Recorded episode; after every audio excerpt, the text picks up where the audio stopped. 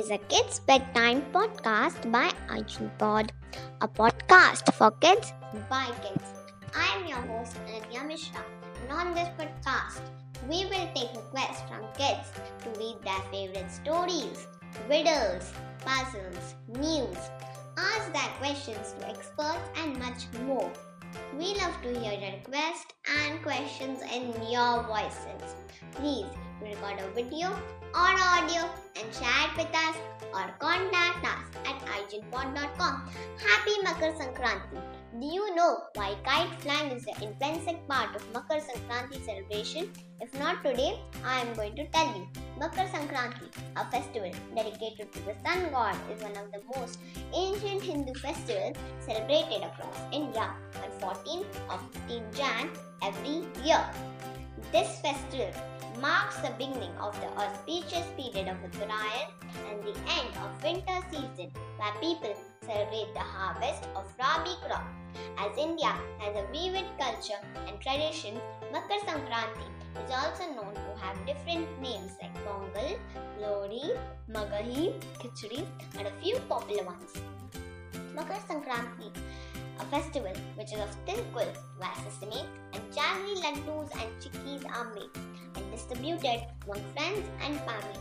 Kite flying is the intrinsic part of Makar Sankranti celebration. According to some beliefs, the tradition of kite flying on Makar Sankranti is being carried out. The people are exposed to sun rays so that they get rid of skin infections and illness associated with winter. The exposure to internal rays of sun is considered beneficial to health as it is a good source of vitamin D.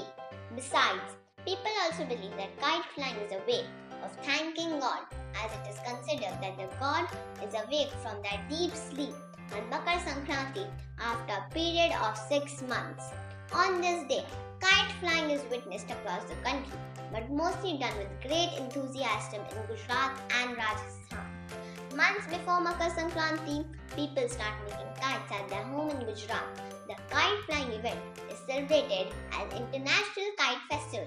Ahmedabad has been hosting this International Kite Festival since 1989.